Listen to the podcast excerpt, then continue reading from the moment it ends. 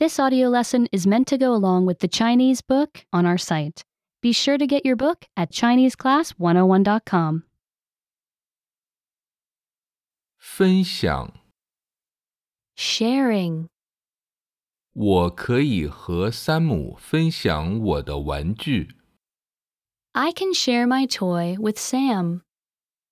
我可以和艾玛分享我的书， I can share my book with Emma.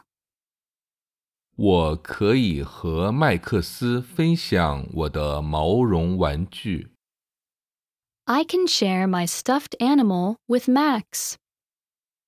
我可以和诺拉分享我的蜡笔， I can share my crayons with Nora. 我可以和詹姆斯分享我的颜料， I can share my paint with James. 我不和别人分享我的牙刷。 I do not share my toothbrush.